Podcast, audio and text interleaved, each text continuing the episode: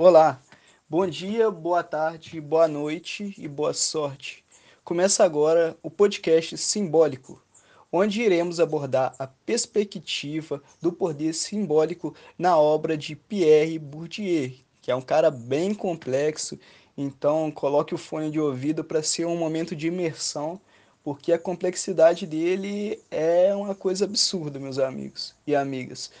E eu sou Martin, gravei juntamente com a minha amiga Diana e nós iremos tentar, ou de certa forma plausível, conseguir, não, diria que isso aí é audácia demais, mas tentaremos, né, melhor dizer assim, destrinchar um pouco sobre a perspectiva do poder simbólico que foi abordado na obra de Pierre Bourdieu com uma certa maestria, né, digamos assim, e nos, nós focaremos no capítulo 1 e no capítulo 3.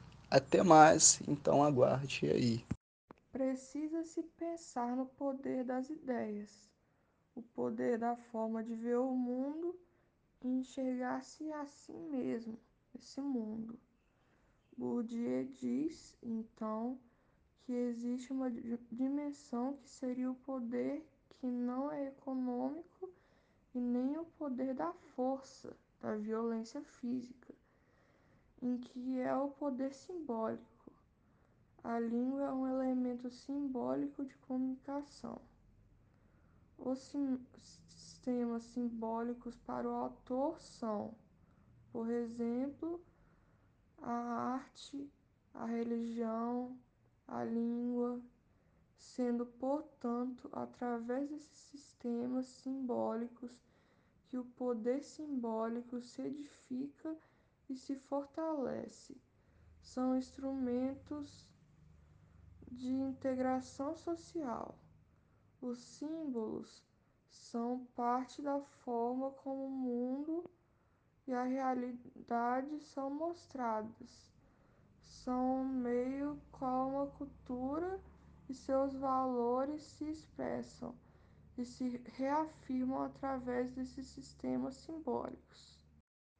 Quando associamos a imagem de um homem como sendo o, o homem provedor que cuida da mulher, que foi vista como frágil por muito tempo, sendo submissa, realizando tarefas domésticas, enquanto que ele é o, o responsável por trabalhar fora e ser o provedor, significa que aprendemos a pensar o que é uma mulher e o que é um homem.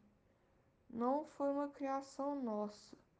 Passamos então a usar essas definições para explicar o mundo. As mulheres e os homens tendem a receber essa mensagem, essa imagem e, consequentemente, reproduzir esse comportamento com base na expectativa social dessas palavras.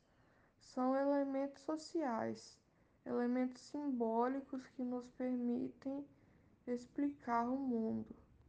Precisa-se pensar no poder das ideias, o poder da forma de ver o mundo e enxergar-se a si mesmo, esse mundo.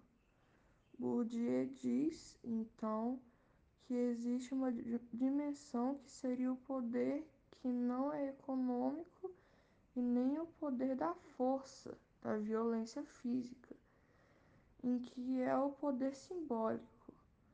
A língua é um elemento simbólico de comunicação. Os sistemas simbólicos para o autor são, por exemplo, a arte, a religião, a língua, sendo, portanto, através desses sistemas simbólicos que o poder simbólico se edifica e se fortalece. São instrumentos de integração social. Os símbolos são parte da forma como o mundo e a realidade são mostradas.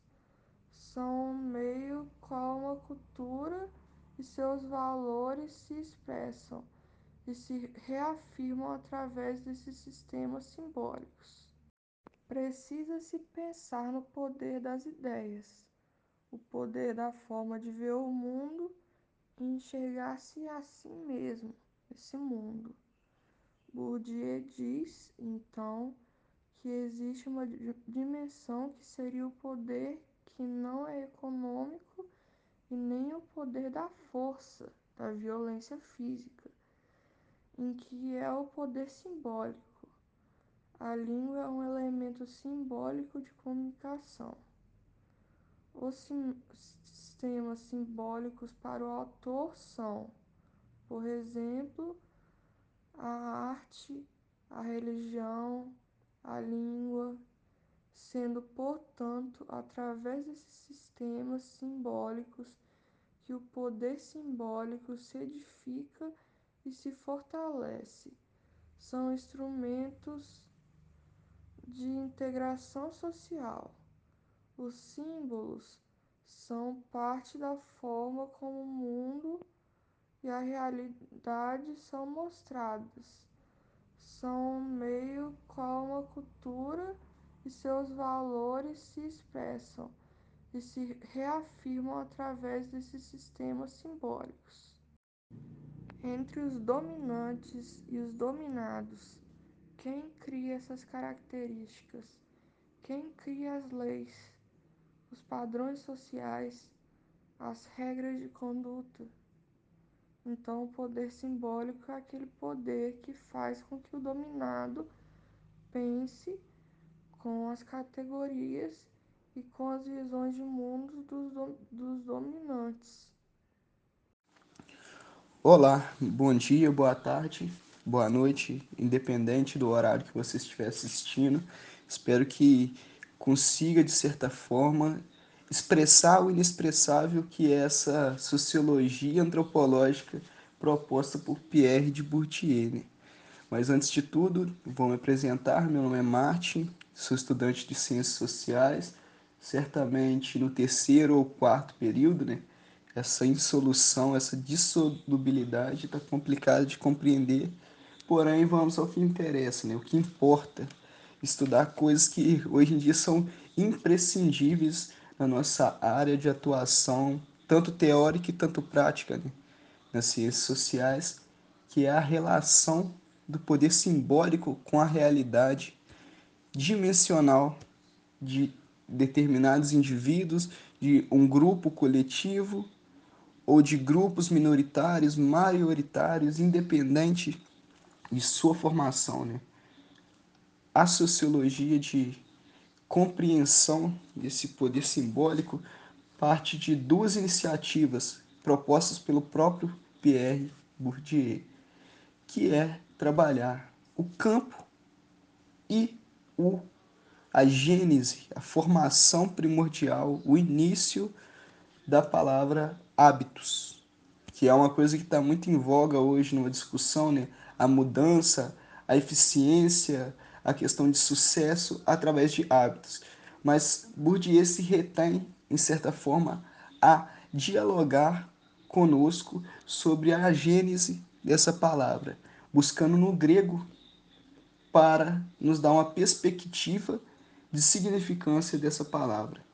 Ele dialoga muito também com os pensadores antigos e não tão antigos, nem tão antigos assim, como Hegel, de certa forma, lateralmente ele dialoga com Kant, apesar de colocar o Kant em segunda instância e trabalhar um pouco mais com Hegel.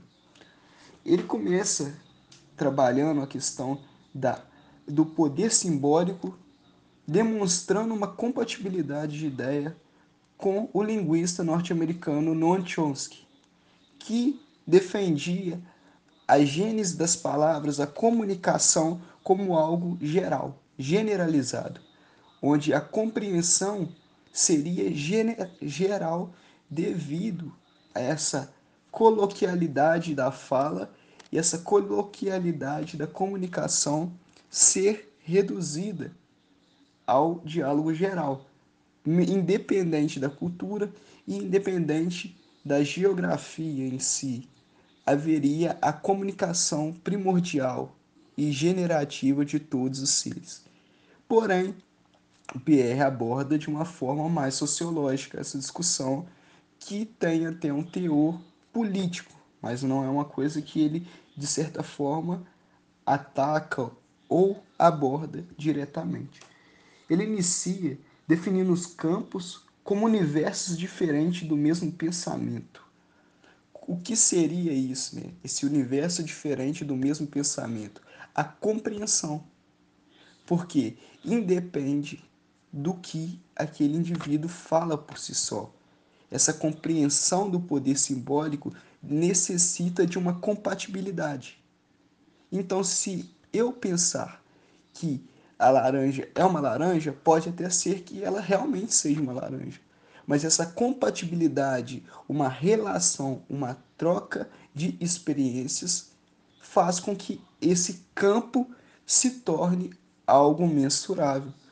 Então, há uma necessidade de dialogar os universos diferentes do mesmo pensamento, através de uma compatibilidade.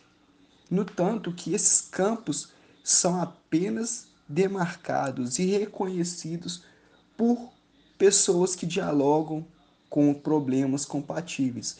No tanto, ele aborda isso no, no jargão, na estrutura acadêmica e intelectual, que é um ponto que ele coloca, que muitas das vezes esse campo é restrito.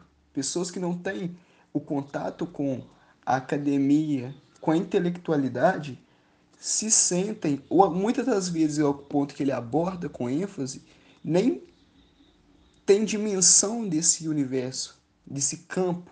Então, segundo Pierre de Bourdieu, essa é a ideia de campo. E ele acha muito útil para trazer essa, essa compreensão, realizar a genealogia, vasculhar a origem do termo, e não só do termo em si, dos termos, para compreendermos assim a maior dimensão, com maior clareza, os campos que estamos permeando, principalmente se tratando de estudantes de ciências sociais, mas ele não restringe o discurso a nós. O hábitos que ele traz como um conhecimento adquirido, uma busca, então essa questão de extasiar, de tomar conhecimento, é algo que ele trabalha na gênese da palavra. E ele recusa, de certa forma, algumas compreensões do que é o hábito. Ele tem algumas críticas a esse pensamento. Através desse pensamento, o Bourdieu começa a trabalhar uma questão de divisão né, entre dominados e dominantes. E esse hábitos acaba se tornando uma estrutura estruturante ou edificante da própria realidade, remetendo a uma questão da genealogia, né? do que, que quer dizer essa palavra hábitos. Então ele trabalha muito bem essa questão de colocação da palavra e da formação da comunicação da realidade. Através da palavra é possível criar uma realidade simbólica. E é isso que ele trabalha através do poder simbólico. Bom, gente, eu sei que é complexo o texto, para nós foi bem complexo chegar a esse discernimento, né, poder falar um pouco e esperamos né, ter sido um pouco sucinto. Sei que a fala parece um pouco divagatória, né, uma certa mística, mas é um pouco disso que conseguimos aprender das análises de Pierre Bourdieu. Então, aguardo vocês num próximo episódio próspero do podcast Simbólico. Até mais e um abraço.